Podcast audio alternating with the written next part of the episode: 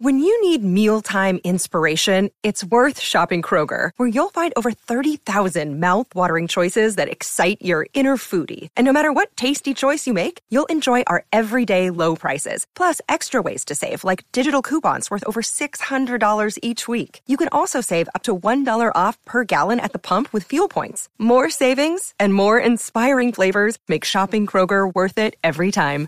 Kroger, fresh for everyone. Fuel restrictions apply.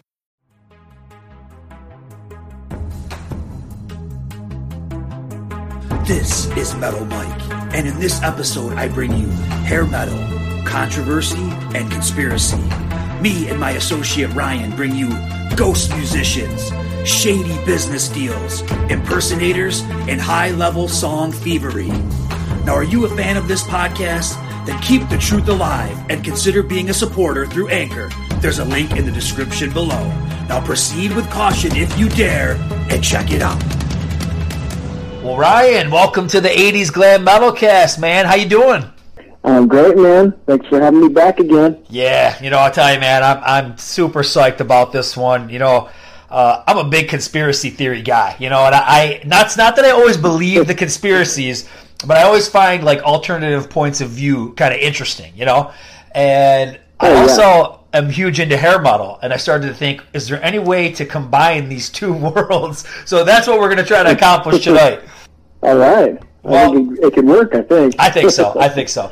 Uh, I'm going to just throw out a, a quick disclaimer. So, you know, the title of this video is, is probably very clickbaitish, right? You, we've got you in. We've got you uh, to watch this thing. Uh, none of these theories are our own. This is all just stuff that is out there that you've heard about, message boards, blabbermouth. It's all out there. And it's a lot of it's stuff that the bands themselves have claimed or people associated with the bands. Maybe you've heard this stuff before, maybe you haven't. This might just be a nice place where we can just kind of compile a lot of it. Uh, I know it fascinates me. I, I think you kind of got fascinated by all of it. And, um, Oh, you Oh, can't, yeah, you can't do it all. You know what I mean? So like, somebody's going to come in and say, "Oh, you didn't talk about this." Yeah, there's no way. There's too much. You can't cover it all. And lastly, I'm not touching Kiss. Kiss needs to be a full episode on its own because there's way too much about Kiss. Okay, so You know, that's I was going to say the same exact thing about Dokken. some of these bands, man. Yeah, there's a lot. Motley Crue's another one. Like I, I know we'll scratch the surface with Crue, but once again, just read the dirt, man. It's it's all pretty much all there. Oh, yeah. And all I could say in regards to all that is I remember back in the day before social media, you know where I got all this information? Metal Sludge. Metal Man, Sludge. that thing delivered every day. There was some kind of new crazy rumor or crazy old stories. But, you know, it goes right along with the whole, like, you should never meet your heroes thing, almost. Cause Mm-hmm. Yeah. to be honest, sometimes I'm like, man, I wish I was just a fan and not an aficionado. Yeah. Not both, you know what I mean? Yep. And, and at this point, it's like, I think we talked before about how after reading the Pearcy book and this and that, you go, God, they weren't even friends after Invasion. Mm-hmm. And here we are rocking it. I wish I could just kind of have that innocence and, and rock with Reach for the Sky at Detonator and be okay with it, not knowing all the dirt behind it. But, you know, that's why we're such dedicated fans, and this is why we're doing this today. All right. Well, you know what, man? Without hesitation, uh, I'm going to jump in with, with my first tale here, and, and uh, it's it's Warrant, man. You know, I mean, the the rumor. It's not it's not even really a rumor anymore. You know, what I mean, pretty much the guys in Right. Warrant have have have agreed that this happened. Beau Hill has talked about it. Mike Slammer has talked about it. That Mike Slammer played. The, either all the solos and probably just the majority of the guitar on Dirty Rotten Filthy Stinking Rich and on Cherry Pie.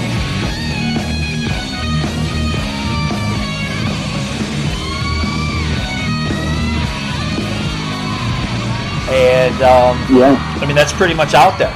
You know, you can look it up and, and yourself and check it out. You know, I don't. It kind of sounds like maybe the guys weren't really, or, or Beau wasn't really hearing it with what they were doing, and he brought in Slammer. Now, the crazy thing is, let me just read something that Slammer said.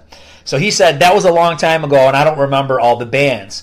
But I did a lot of guitar work on the first two Warrant albums. During those days, I did lots of session work for Beau, and some of it was as a ghost player. You know, don't tell anyone. So that got me thinking, man. I'm like, okay, dude. All right, so we know the Mike Slammer thing with Warrant. What else did this guy play on?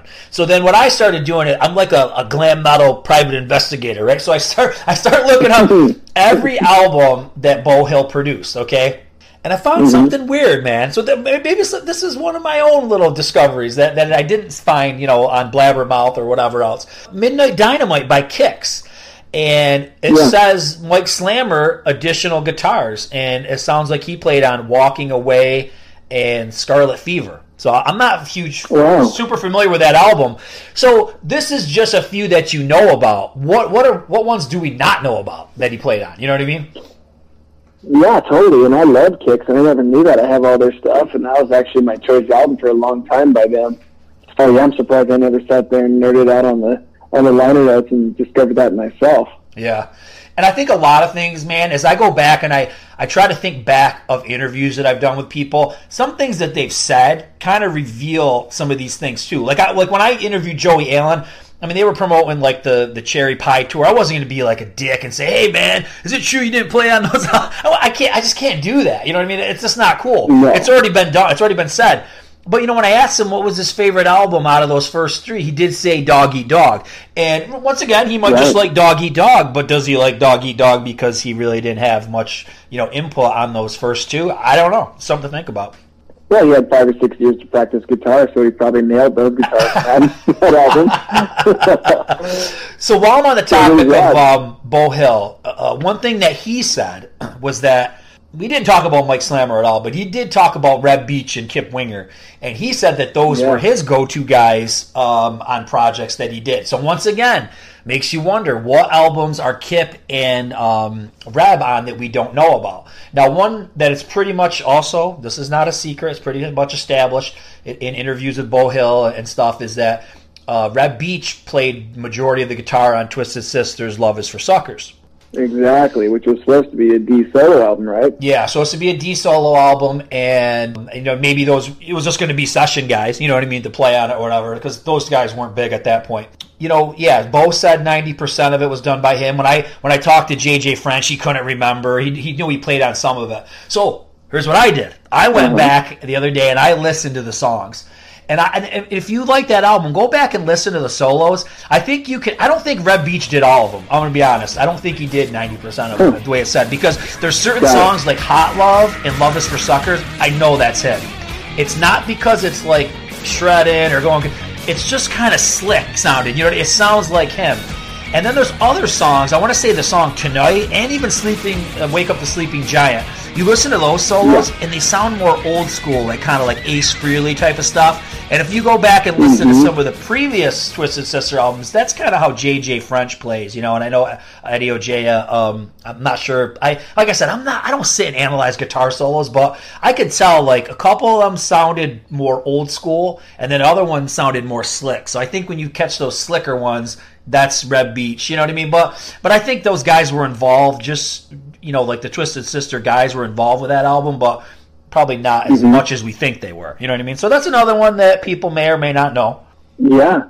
Well, listening to Mike Slammer play guitars on his band Steelhouse Lane, and he's got a band called Streets back in the day. Yep. Dude, those two albums are so good. They're so perfect. And I could see how that guy was hired as a session musician on several bands um, recording studio sessions because, dude, I mean, you got the guys in, like, let's just take Warrant, for example. Yeah, we love Warrant. We think they're killer, but I often think, like, man, how much time did you have to practice in the heyday yeah. when they were doing nothing but playing every night at, I mean, that's practice in itself, but, uh, you know, doing the Sunset Strip thing. That, that's, a, yeah. that's a lot of social practice, if you will, besides, you know, sitting there and nerding out on guitar. So I could absolutely see it going that way, and it probably worked out well. I mean, look at the solo for Mr. Rainmaker, dude.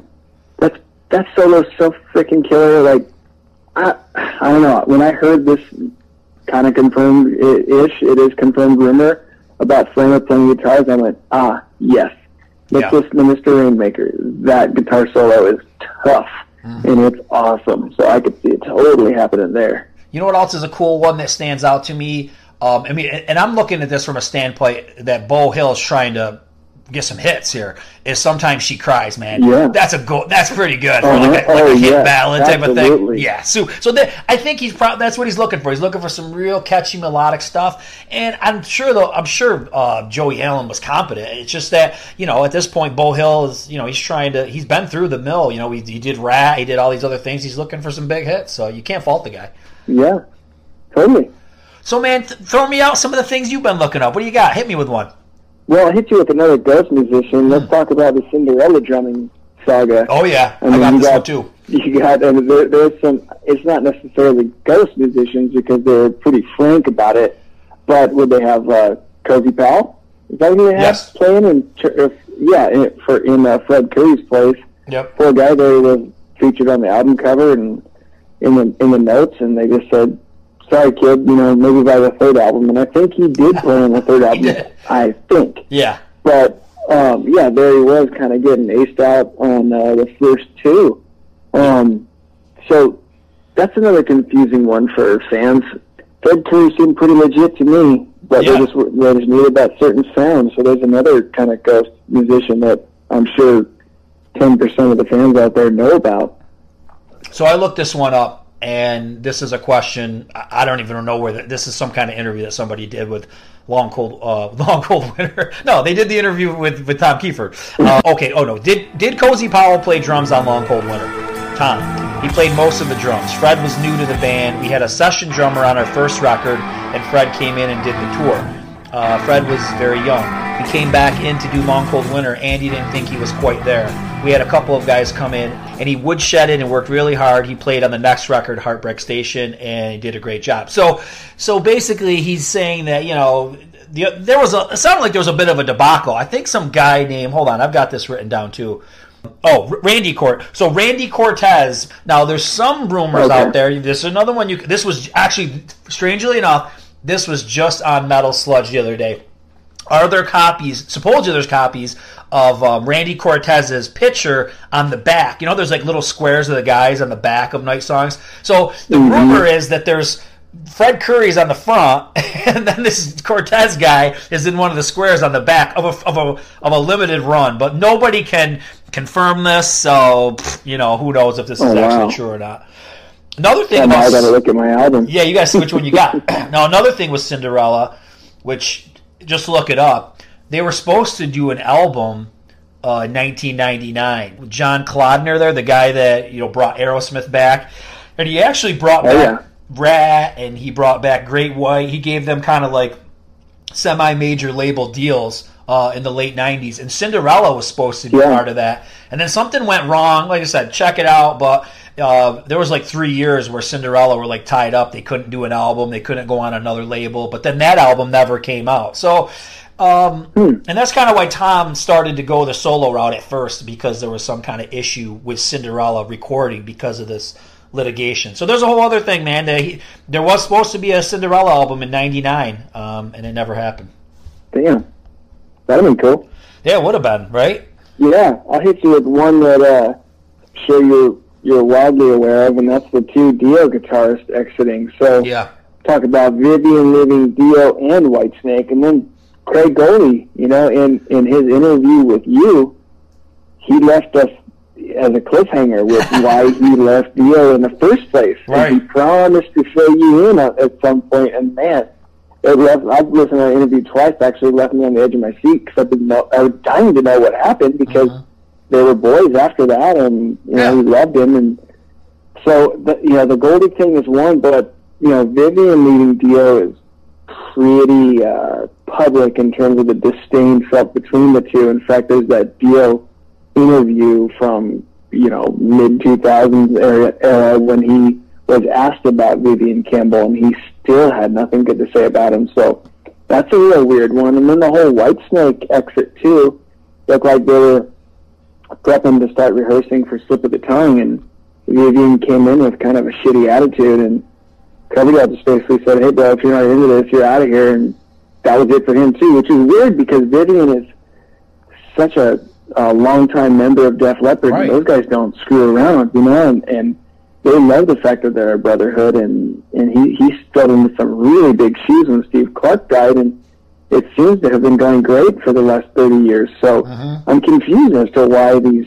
personalities didn't work in Dio and Whitesnake, but worked great in Def Leppard. So, you know, that's your cue because you know the Goldy interview stuff way more than I do. Yeah, I mean, um, it's you know, there's definitely a lot of bad blood. I know, um, and it goes the other way too. Um, Campbell said a lot of bad stuff about Dio before he died, and you know, and it kind of never really got settled. It- you know, that's that's too bad. Craig Goldy, though, yeah, and that honestly, you know, I'll be honest, I've been pushing my podcast in a lot of these uh, message boards, and I think that one came up as well. Like, what is Craig Goldy waiting for? Like, what, you know, at a certain point, no one's going to care. You know, too much time is going to pass, and people aren't even going to know who Yeah. what Dio is. You know, if we wait too long, but uh, it, it's weird. Ah, maybe he's writing a book. yeah, maybe he's writing a book, but um, yeah, it's really weird. I don't know. And and you know, and you mentioned that he, they got back together and did it okay anyway. So yeah, like what what happened? And then obviously it blew over and he came back. And there's the whole Tracy G thing. That was a whole other thing where Tracy G gets into detail of how he kind of got pushed out of the band because of the fans. The fans really didn't like him. The fans wanted to return to form, and, and he wasn't going to be part of that. He had the ability Right. to. Um, stay on as like a second guitarist, and he did wanted no part of it. And in turn, that was where kind of how I kind of got introduced to Craig Goldy uh, to talk to him. He jumped right in on the comments on YouTube of my video, and he said, "Hey, you know that's not how it went down. You know we would have been equals. I was I really wanted to play with him. So you know once again with all this stuff, man, you got different points of views. Certain people remember it different. Uh, What's true? What's false? You just you don't know. Exactly. You got to remember, I guess this is a business, and these guys are trying to make a living, even though we're just big time fans of it. They had this is their livelihood, so there had to be a little bit of that mixed in there. So let's talk about some controversy that surrounds the Pretty Boy Floyd Leather Boys with Electric Toys album. So Yeah, um, this one this one runs deep. This Yeah. is this is some thick drama here. this is crazy. So somebody told me that that none of these guys played none of the guys from this is this is how this is how rumors start. None of the guys that are in Pretty Boy Floyd played on that album, right? It was all session people. I'm like, bullshit. I know Steve Wow. Summers' voice. I know that that's him. So when I had an interview with Howard Benson, I kind of just you know tiptoed around it, and I was like, "Hey, you know, do you remember there being any other guys involved?" And he said that Vinnie Chas did not play bass on the album. Uh, whatever it was, Wow. he just wasn't caught in it, and they brought somebody else in. They did bring somebody in to do all the background vocals, so which is not uncommon. They, that's that happens a lot. Um, but Steve's and Kristy Majors and and uh, the drummer is it Christy Crash or so, whatever whatever his name, Mhm. Carrie K. And I can't, I can't remember, never remember his name, but but they said all those guys were there and everybody everybody played on it. So that's just this mild controversy. The biggest controversy is that original guitar player Ariel Styles wrote all the songs. Now I had been trying to get Right. I've been trying to find him. I don't think that's ever happening. But I tried to. Uh, so I've been trying for years to get Kristy Majors, and I finally got him. And he. I never said. I never came out and said. Once again, maybe I need to be more ballsy in these interviews. But I never came out and said, "Hey, did you write all those songs?"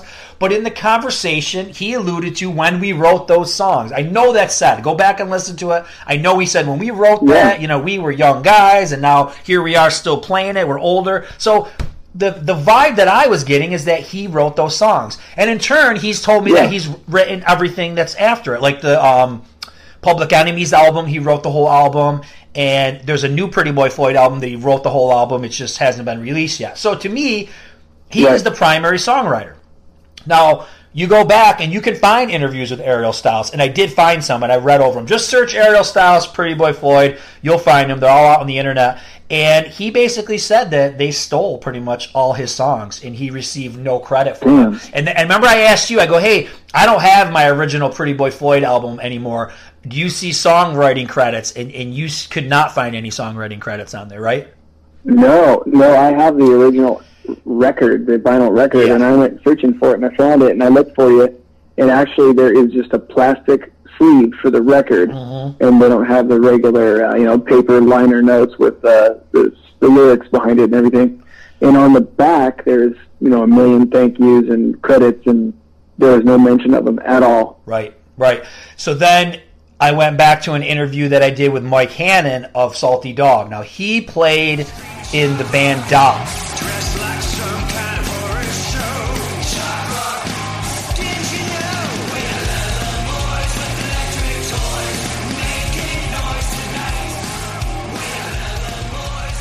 Now the band Doll, if you go back and you look, and the, it's Carrie Doll is the singer, and if you look at the Doll album, there is a song on there called Leather Boys with Electric Toys which is the same exact oh, yeah. song that is on the Leather Boys Electric Toys by Pretty Boy Floyd.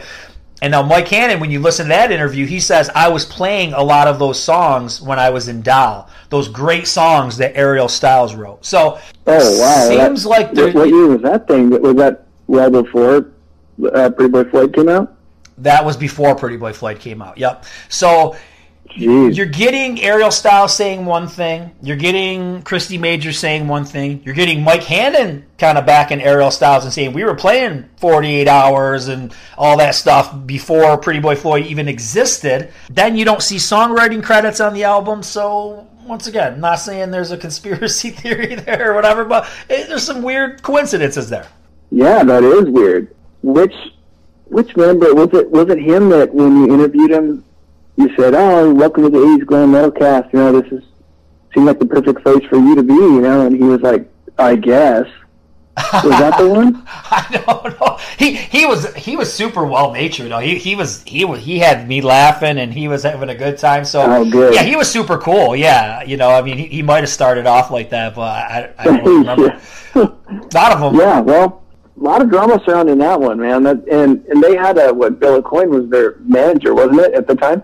He was he was their manager um, like in the '90s when it was kind of all falling apart. And what's oh, weird? Okay. So here's what's weird. So if Ariel Styles got burnt so bad, let, us play the other side. Why did he come back to the band in around '91, '92?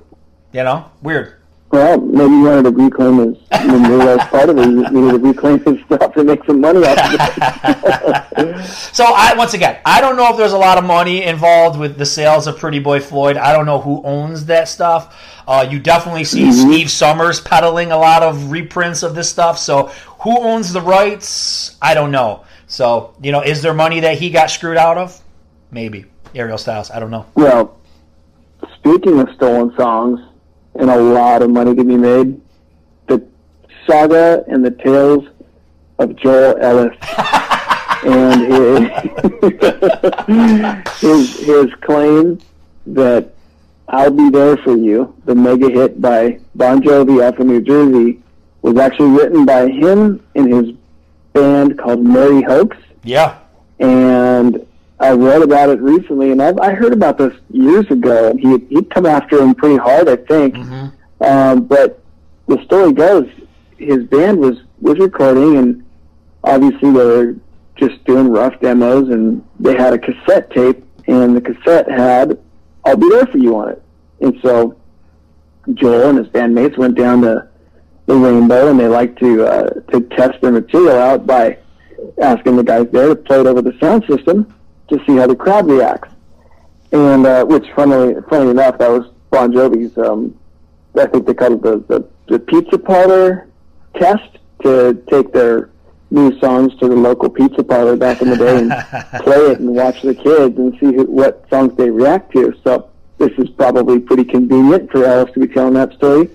But he took it down there, and there sat you know a few rock stars, Sam Kinison and these guys, and they're playing it, and the it was a connection between the Bon Jovi guys, um, someone who managed him, I believe, and the group, and they said, "Oh man, that's a great song. Let me take this cassette back to my boys in, in the Bon Jovi camp and see what we could do for you guys." Well, next thing you know, the cassette disappears.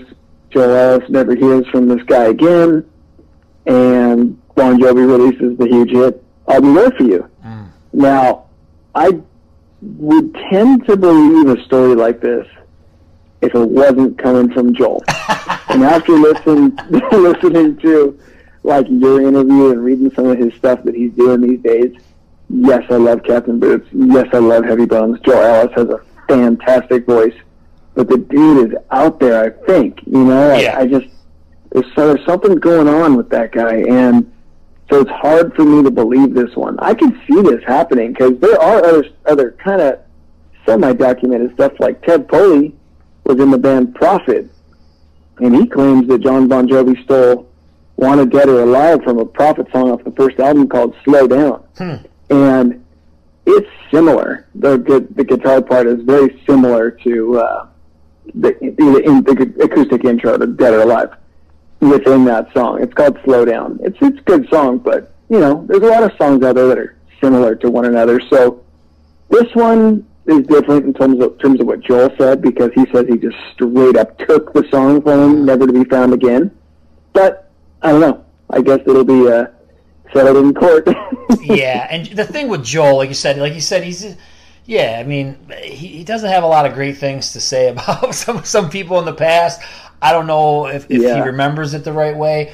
But there was one part of the story that I read, and, and once again, I think this is him talking about it. But he said he knew somebody, yeah. he had a girlfriend or knew some girl that was associated with the Bon Jovi camp, and they would just sit That's by. Yeah, they would sit by a piano and they would listen to all these um, demos, and then they would just take little parts that they liked, and then they would make them their own. I don't know, man. I, I, can't imagine that they had trouble writing songs. if anybody, they would get Desmond Child to help them write a song. So part of me just seems like this is complete bullshit. But then again, with Ted Poley, like I said, Ted Poley is a more of a credible source than Joel. But uh, who knows, man? You know, there could once again with all these stories that we're going to go over there could be a shred of truth somewhere in there. You know what I mean? Where do these stories come from? They yeah. have to come from something. I mean, or unless they're total bullshit. I don't know, but you know, why yeah, that song? Absolutely. Why that song? Why would he say that song they stole from him? You know, I don't know. Mm-hmm. Exactly. On the subject of Bon Jovi, this is all pretty much widely known. Is that after 7800 Fahrenheit, Alec John Such didn't mm-hmm. play on bass on any Bon Jovi albums. I mean, this is this is stories that are out there. Just search it. Search interviews mm. with Hugh McDonald. He said he played the majority of the bass on every album after 7800 Fahrenheit. What's wow. up with that? you know what I mean? And I don't want to shit on the guy because he's passed away, Alec John Such, but but what's up with that? You know what I mean? Why? Why was he still in the band if he yeah. wasn't cutting it on the bass? I don't know.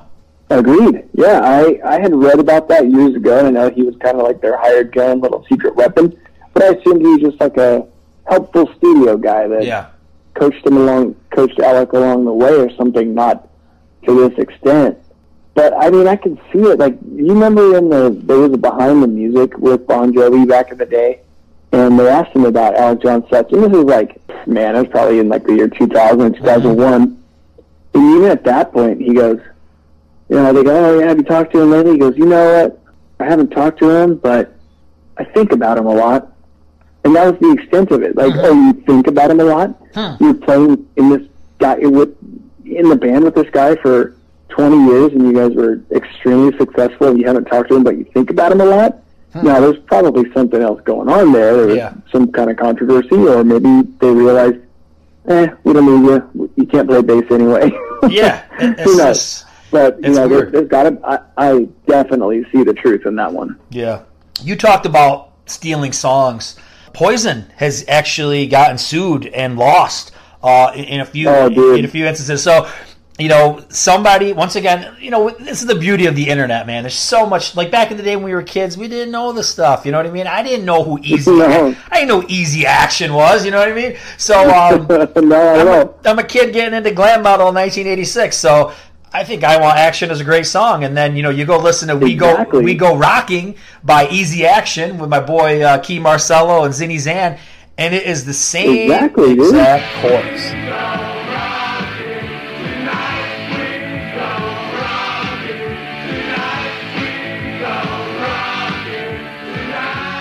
What do you think?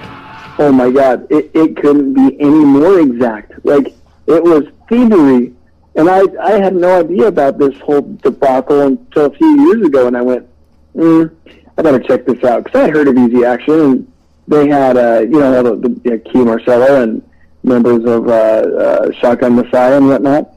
And I clicked it on the video, and I went, oh my god, that's like, that's about as blatant as uh, same thing happened with um, Huey Lewis with "I Want a New Drug" and the Ghostbusters song. Ghostbusters. I mean, it, it's the exact same freaking thing. This one is like, holy shit! Like they just heard the song and said, "Mine." mm-hmm. Then I this was now once again we talked about when preparing for this episode. When you start searching for that stuff, you start going deeper. Like there's other things that pop up in search engines, and there is an early '80s band called Kid Rocker, not Kid Rock, Kid Rocker. Now check out Kid Rocker. So basically, I think uh, CC was either associated with them or tried out for the band in, in the early '80s, something like that. But they play, man, that same style that's on "Look What the Cat Dragged In," very similar to the Pretty Boy Floyd style. And they have a couple cool songs on YouTube that you you can check out. And supposedly, what I have found no proof of this, but this is this is once again total rumor is that CC lifted "Talk Dirty to Me" from these guys that riff. So is it true? I don't know. But if you listen to Kid Rocker, from what you can find on YouTube, you could say, yeah, it's very similar style, you know. So interesting. Who knows? Oh yeah, yeah, crazy. Yeah, that one is blatant. That and and it's stood up in court where they Yeah, actually lost. they lost. Yeah. So this this one was pretty bad. Now this one is our might be our only uh, story of this, or or maybe maybe there's more, but this will be the first time we'll talk about like a love triangle, the romantic side of the drama. Ooh. And this is with Rikki Rockett and, and Richie Kotzen. You know, I mean, you know, I remember kind of like hearing there was something there, like that's how he got kicked out of the band. But I really didn't know much about about it beyond that. So I, I kind of looked into it a little bit. So it sounds like earlier, maybe in '93, um, Rikki Rockett's fiance left him. And then months later, they find out that now she's going out with Kotzen. Now, did she leave him for Kotzen? I don't know. I don't really even care to be honest with you. But but this is where this is a, a move of betrayal, and they kick Kotzen out of the band. So I mean, I mean, like I said, look it up. There, I might not be saying exactly right, but that's basically what it is. Oh yeah, and, and again to refer to the, the old behind the music back in the old days, the Brett Brett talks all about this and says they found out what was going on, and he claims they pulled the tour bus over, kicked his ass, and threw him off the bus. I remember that. Yeah, that I do remember that. So that's what he said. Probably, uh, yeah, a little bit of drama added to that one, a little flair added to that one, but hey, homeboy deserved it. Yeah. So adios. Even though he's a good musician and a great singer, Oh, yeah. all that, but you, you know you can't you can't breach that line. So Yeah, that's kind of it is kind of Yeah. messed up. Um, dude, I know you're huge into Def Leppard. You, what do you got? You got must have something for Def Leppard. Got. I know there's some conspiracies around these guys. Oh, dude. Well, real quick, can I just throw out before we go into Def Leppard, Yeah. even though I have a good one for them, another love triangle Yeah. slash uh, some some rumor. Yeah, let's hear it. When you opened the door to that one, I thought, oh, okay. Do you remember back when Vince came out with Exposed? He came out with the video, "Can't Have Your Cake," Yeah. and who was the star? Pamela Anderson. Right. And who? What? What was Vince up to back then? Humping everyone. Right. And he claims that he humped Pamela before Tommy, and Tommy freaking hated hated that rumor and tried to squash that one as best he could because they were not the best of friends at that time when Tommy got with her. But Vince still claims that he uh, he got Pamela before Tommy, and that really pisses him off. So, you know, me being a big Vince supporter, I support that rumor. the crazy thing is though, you know, it, when I read the dirt and I realized that like it was like Tommy and Vince knew each other pretty much before any of the guys did, and they were, you know, they were Oh, yeah. chummy in high school. And then to think like how they pretty much got right into fisticuffs around, uh, you know, 1999, and and they really hated each other. Kind of weird. You know, and I know a lot can happen over the years to make people change, but I always thought that was kind of weird. 'Cause I always knew they didn't like each other, and, and that was a big thing that, once again, I, honestly, I didn't even think about talking about this, but supposedly Vince sucker punched him or something in the face around this time, and you know, this was the time when he was leaving the band or something. You, you remember that? yeah, I could, yeah, yeah, I do. I remember reading about that too. Absolutely. All right, Yeah, dude, you opened up the can of worms. You had to say Motley Crue, and, and I'm gonna just put the one out there right now first that everybody, not everybody, maybe not every, maybe, maybe people don't remember this, or if you're younger, you don't remember this, man. But we got to talk about the Nikki Sixx imposter Matthew Trippe.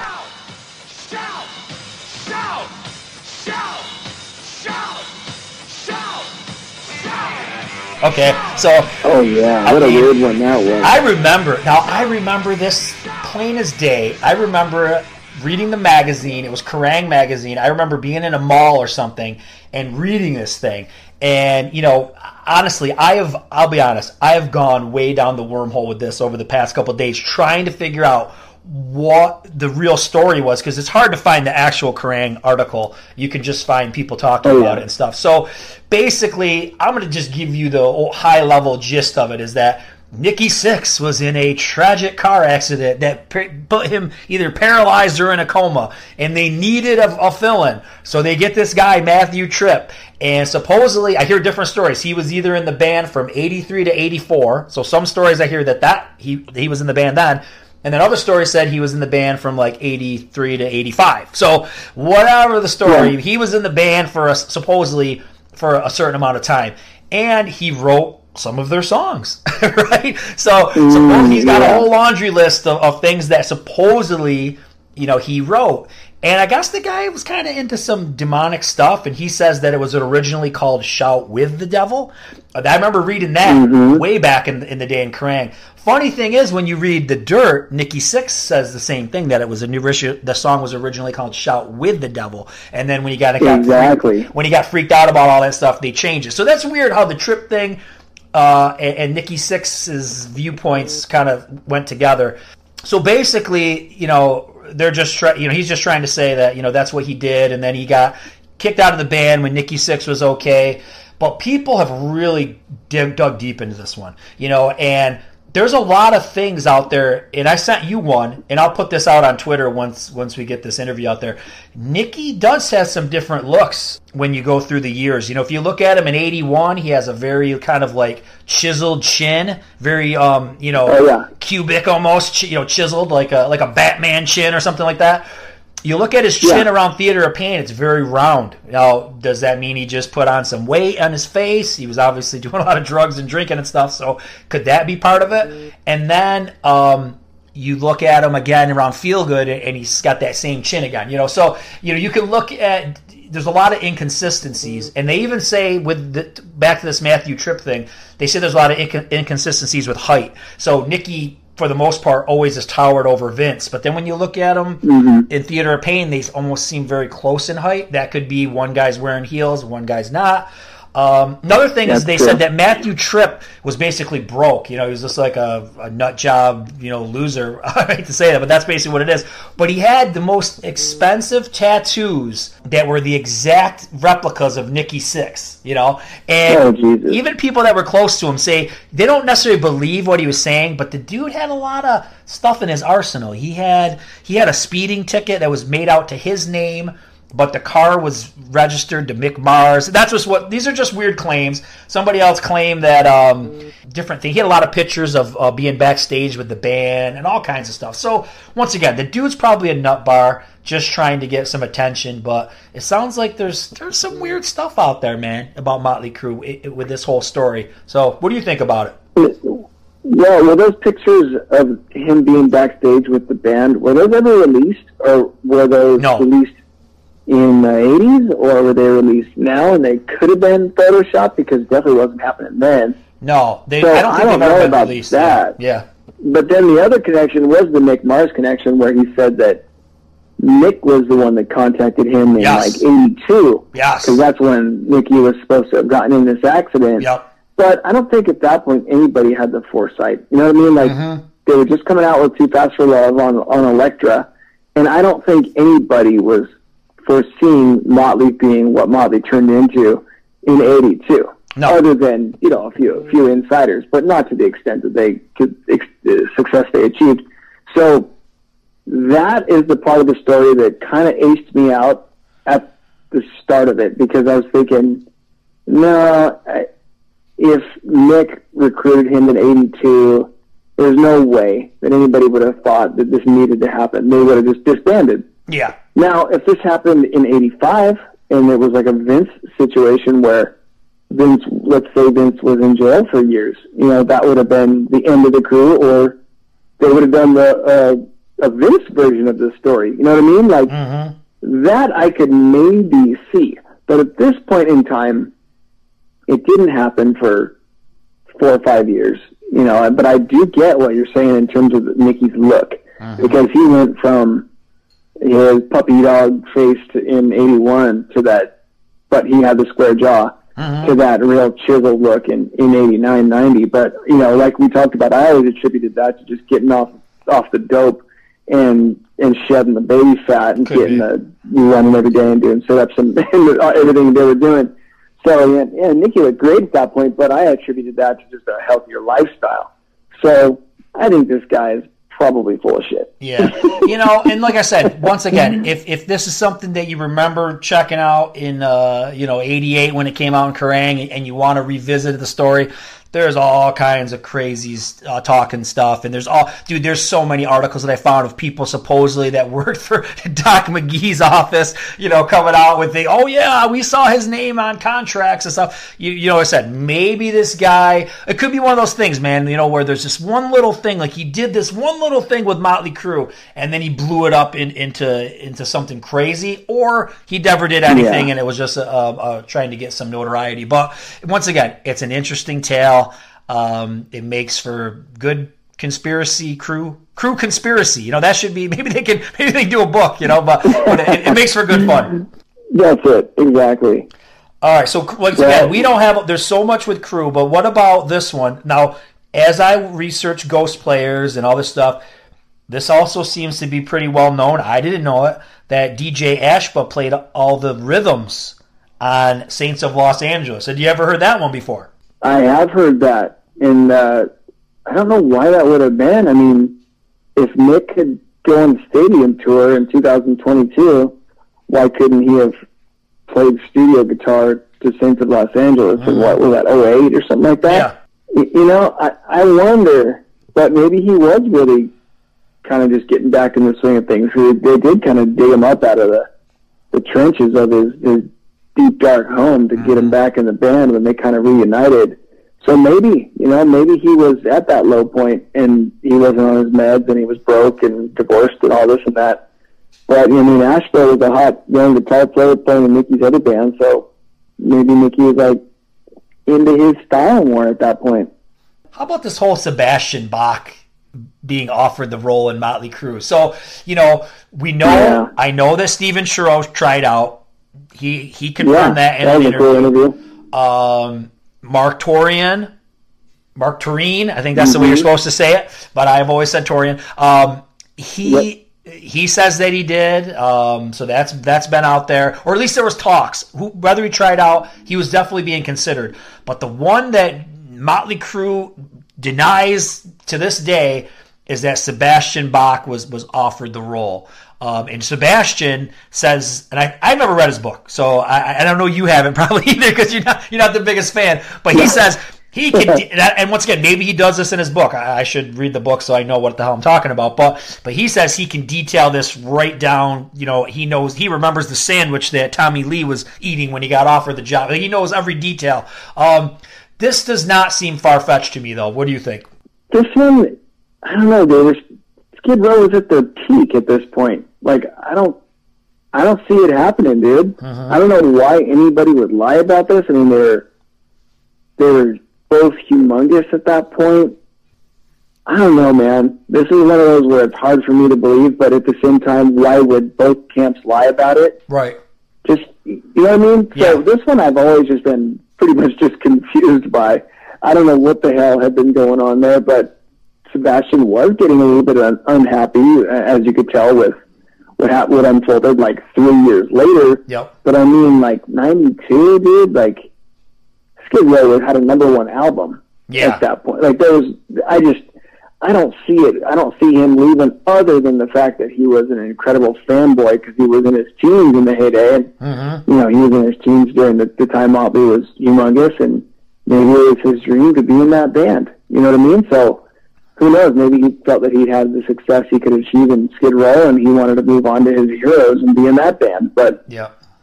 dude, I don't know. This is a tough one for me to believe, both in both from both camps. Well, I look at it this way. on that one. I look at it this way. I don't think, and I think the decision. I'm assuming what he's saying is that you know everybody was telling him it, he has a better shot in Skid Row because they were so big at the time. But I think for Motley Crue, that would have been a, a no-brainer on a commercial. And, I've said this before on, my Twitter site and in different videos. I think commercially this would have been a slam dunk for Motley Crue. You know, it'd be almost like the Sammy Hagar thing with Van Halen. You're bringing in a known guy. You're bringing in a guy that's huge right now. You know what I mean? With a huge fan base. that would have been a commercial slam dunk. Uh, the Corabi thing, I know you're not a big fan of that album. I do like it, but once again, he wasn't a household name and um, maybe that was part of it why it didn't work. You know, Vince was a huge personality and a big piece of the band. So I don't know, man. I, yeah. I think Crue had more to gain than at that point than Sebastian. But if Sebastian had the crystal ball and he knew what was coming, um, maybe he would have made the move. But once again, he you know he was kind of riding high on the success. He had no idea that it was all going to get pulled out from under him. That's right, exactly. Last yeah. one about Crue, man. So this is another one. I remember reading this. I can't find a thing on it now, and I know why because Blackie Lawless is about to put out a book. But he was uh, putting all kinds of journals out there on the Wasp Nation website, and he said that when he was in the band Sister, they had all kinds of pentagrams and all kinds of evil stage imagery. And they wanted to kind of get away from that and kind of do more of a shock rock thing, is what they ended up doing with Wasp. And he sold all that shit to Nikki Sixx. And Blackie says that, you know, that whatever was going on, it's just bad stuff, and he didn't want any part of, of that stuff anymore. And he feels that with Motley Crue kind of putting that out there the way they did, that that opened up some kind of darkness and that has always plagued that band for their whole career. Interesting point of view. That's all I'm going to say. Interesting point of view. That is weird. I remember Nikki was part of the dirt, him talking about the, the pentagram stuff going on, and silverware sticking to the ceiling yes, and yes, very freaky, scary, very freaky. Yes, scary stuff like that. I, maybe I, I either forgot about or missed the part where he picked it all up from from Blackie, but you don't mess around with that kind of stuff, man. Uh-uh. no way, man. No way. All right, that's the real deal. Let's get into uh, so. let's get into Leppard. Uh, I got one little tiny thing that, I, but you, you're you're the man. You t- what's what's so controversial about Def Leppard? What do they got? Oh, dude. To me, Def Leppard is like such a class act band. They're like ACDC, man. They're like they're private, but you know they're good guys. But one thing, and this is completely opinion. This is going to either piss people off or spread a rumor. But I'm not trying to do either. This has just strictly been my opinion for years, and that is so they had Pete Willis on guitar uh-huh. from their inception through um, the recording of Pyromania, and I believe Phil Collen came in and recorded the solo in Photograph and some other guitar parts. But it was in the recording sessions for the massive Pyromania that they decided to part ways with Pete Willis. And it pissed a lot of old time fans off because he was responsible, along with Steve Clark, for the riffs on the first album, Through the Night, and then High and Dry, which is regarded as, you know, one of the, the classic hard rock Def Leppard albums before they became a little bit more polished. So in 82, during the recording sessions, they decided that they would dump Pete and bring Phil Collen in, who they'd known from the band Girl for years. And let's face it, Phil was a much better looking guy. He got along with the band very, very well. And he played great. And I think, and this is like, again, I'm just saying my opinion, I think they kicked Pete out because he didn't have the look. Huh. I think they had a feeling that, that Def Leppard was about to pop and be enormous. You know, they had success with High and Dry, and they probably saw the writing on the wall with Pyromania and thought, okay, I'm not throwing out that they're going to have a Michael Jackson hard rock album with six or seven singles, and they're going to be humongous. You know, and they started off playing theaters on that tour and ended up at um, Joe Robbie Stadium in San Diego, headlining with Krokus and I think Motley actually opening. And, uh, you know, they were obviously huge. Mm-hmm. And I really do think that they took a look at Pete and thought, nope, huh. we're going to gain that much more success with a good looking dude that can play the shit out of guitar like Phil. Huh. And they brought him in for that reason. Now, here's the thing no one ever has to say the truth in Def Leppard Correct. because they could stick to their story of, yeah, he drank too much. He was yeah. falling down drunk coming into the studio, which is probably true. But I'm sure the element of him not having the look probably assisted in that. And they said, perfect. Mm-hmm. This is our this is our opportunity. So I don't know, man. I'm, there's probably some people out there that agree, and there's probably some people out there that call me a big asshole for, for thinking that and saying that. But I mean, hey, no one's ever got to say the truth. But might be there. That's my like one big conspiracy when it comes to this. Maybe, maybe. And, and it's funny, as soon as you started talking about this Pete Willis and everything, I remember I watched that cheesy movie that was on uh, VH1. Remember they was Oh, like, yeah, yes. and actually it wasn't really bad, but I, I do remember that like that was the story in there that he was just an alcoholic and it was basically Mhm. you know affecting the band and that's why he got put out. So, but you know, hey, like I said, that might have gave that extra push. Like, hey, this dude's a lot cooler. He's got a better look. He's not drunk twenty four seven. Let's get this guy out of here. Who the hell knows, man? You don't know. hmm Yeah, exactly. The only thing that I That's was what I- finding on got. on Def Leppard was um, how they had a basically an issue with Universal Records, and I don't think um, they're alone with, with doing this or, or having issues. But uh, basically, I was reading how they were kind of pissed off because they didn't think we're getting the right cut from Universal, so they basically bootlegged or, or re-recorded their own songs, basically, like and just so they could get. Um, a little piece of the pie because they weren't getting anything from like the digital platforms and they that's why like they re-recorded a lot of their hits so they could basically cash in and get some cash you ever heard that one before I haven't, but they they were holdouts for a long time on on Spotify. Mm-hmm. They were one of the last huge bands to be on there, and it was only a couple years ago that they decided to put their entire catalog on catalog on there. And I mean, it made me happy, but I know it doesn't make any artist too much money. Mm-hmm. But I had never heard that. Yeah, look that one up, and uh, and and if you notice, a lot of bands have done the same thing. Kiss had done that, re-recorded a lot of their uh, their classic songs, and then when you when you notice, uh, Twisted Sister did it as well. They redid "We're Not Going to Take It," and the big thing was having songs in uh, Guitar Hero. And they, I always noticed that, like when, when my kids played Guitar Hero, mo- nine uh, nine times out of ten, it was a re-recorded version of the song. Alice Cooper redid "I'm 18." Uh, Twisted Sister redid "We're Not Going to Take It." And to the average kid who doesn't really know this music, they would never know. But I could tell that the you know these were re-recorded and they were good, but they weren't like the originals. You know, so money Yeah, thing, man. It comes down to money. I remember.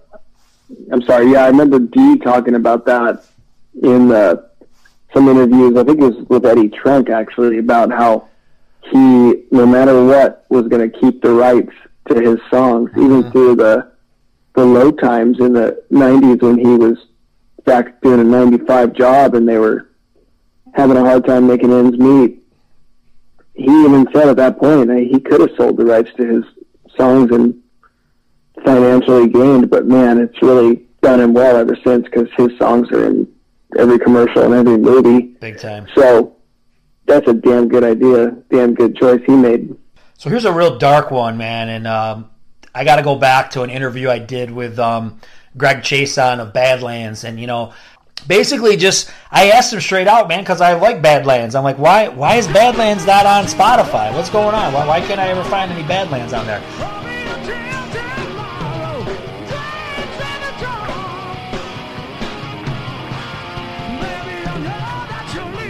He's like, man, Yeah. I, don't know. You know, we, we just we went against the grain. We pissed off Atlantic Records, and and they're just holding it against us up to this day. So I'm like, okay, cool, man. Why, sure, sounds good. so and then I put the interview out. That story hits headlines, and then all of a sudden everybody's in the comments saying, no, man. Uh, when when Ray Gillen had AIDS, he deliberately infected others, and all these families have lawsuits against his estate and Atlantic Records. And I'm just like, what the hell? I mean, it, it's I didn't know that. You know what I mean? And then once you go down that wormhole, go to any message board. This was just on the message boards on Metal Sludge. Um, it's out there, man. This story won't go away. What do you think? Dude, I I had never heard that until you kind of brought it up in the last couple of weeks, and I did a little bit of research. But man, if that's true, can, I mean, I don't blame these record companies for Right. holding these guys' music. I mean, if that's true, it, it I hope it's not, obviously. Mm-hmm. But I've never I've never heard something like that before. That's Yeah. that's about as that's about as low as it gets. And not knowing the guy, I certainly didn't see that coming, Mm-hmm. especially from the people that still speak pretty highly about him, that are his his peers and other musicians. So I hope that story is true and that there's some kind of business misfortune that went on and not something personal like that, obviously. Right, right, yeah. You know, and, and like you can always get trolls that are going to throw that out there in the comments. You know, but like once again, where's the proof? Um, I guess when they put it out on Rock Candy Records, you know, they re-release a lot of albums. It got halted up for this reason, supposedly. But to me, even after all these years, let's let's just say that is true. I don't, you know, once again, I who knows? I have no idea. What benefit is there to not have the music out there? Because A, there are other musicians and writers involved, and B, why can't that money be put toward a charity or something? Like to me, like what good is this music doing just doing nothing? Michael Jackson's music still out there. All these I mean there's I mean once again there's a lot of allegations against him, but his music's still out there, so I don't know, man. Yeah. It's kind of a head scratcher. Yeah, that is a very bad one. that's that's a pretty crappy rumor to have about you. Yeah. it's just a rumor. All right, so this is my last one I got, and uh, once again, a lot of these things come to light during the, the, in, the this internet age that we're in. When I was a kid, I had no idea. So I was looking at these pictures. I was looking up Stryper. I don't know, maybe I was trying to get pictures for a thumbnail or something I did, and I see this dude Yeah. in the band back in '86. You know, like back then they had like the set costumes. Like Tim Gaines was the race car driver, and uh, and and Oz Fox was the timekeeper, and I don't even know what the other guys were, but whatever. They were wearing yellow and black. It was all working. But um, there's this dude, and it ain't Tim Gaines, right? So I'm like, what the hell Yeah. is this? And um, for a short period, he was replaced by Matt Hurich. Okay, don't know. The dude got replaced, and I guess another guy was a session player that played on the album. I guess in Michael Sweet's book, he- Tim Gaines just didn't have the right vibe for this album. And then, just by some strange coincidence, this other dude's out. Tim Gaines is back in, and he's on all the album art. You know, but once again, I I wasn't reading inside of album uh, liner notes to this level. You know, maybe it says additional bass. That's the co- that's the secret code word, right? Additional additional drums, Cozy Yeah, Powell. The- we didn't, you didn't know he played the whole Yeah. damn album. You know what I mean? So so like it, you know somewhere on that album it probably says additional bass. But yeah, Tim Gaines did not play on To Hell with the Devil, but he did all the videos. He did the tour. Um, that one kind of blew my mind. God, I never knew that, and it seems like such- like a like a mid career shift like that is a pretty big deal, especially at that point when they're just kind of taking off and getting huge. I, Yeah. I never knew that. I'll have to go back and and look because I have that collection all those old magazines. Yeah. Maybe they snuck one in there, and, and maybe it's by accident or not. And then I'm not going to get too much into this story because I, I don't who knows what's true or not. But you know, back to Tim Gaines, there's a lot of controversy that surrounds him in and out of this band. He's kind of been in and out a few different times. I think he was when they Yeah. regrouped, he wasn't there in the early 2000s, and then he just was out. Whether they let him go, he quit, whatever. Um, and now the guy from Firehouse, Perry Richardson's in there. But um, yeah, you know, they, they he claims that you know the guys in Stryper didn't like that he was getting a divorce, didn't like his new wife. They're saying it had nothing to do with that. They didn't. They just were set with him, and he went on a real tirade. Once again, I think I, I, I did listen to a podcast uh, more recently with him, and he says he regrets a lot of the things he said. Don't know if it's true or not, but he basically came out and said that Michael Sweet lives kind of like the high life, makes crap loads of money off a Stryper, and the other guys don't make shit. They're just kind of like session dudes, Damn. and, and they just kind of have beat up cars. And once again, I don't know if that's true, man, but th- this is the kind of stuff that it happens, you know, in bands. So yeah, I can see that. I mean, I do follow Michael Sweet on social media, and it looks like he lives a good life. Mm-hmm. And the other guys kind of just everyday Joes. Mm-hmm. So yeah, I could see that happening. Well, there's there's one I want to put Yeah. to bed though.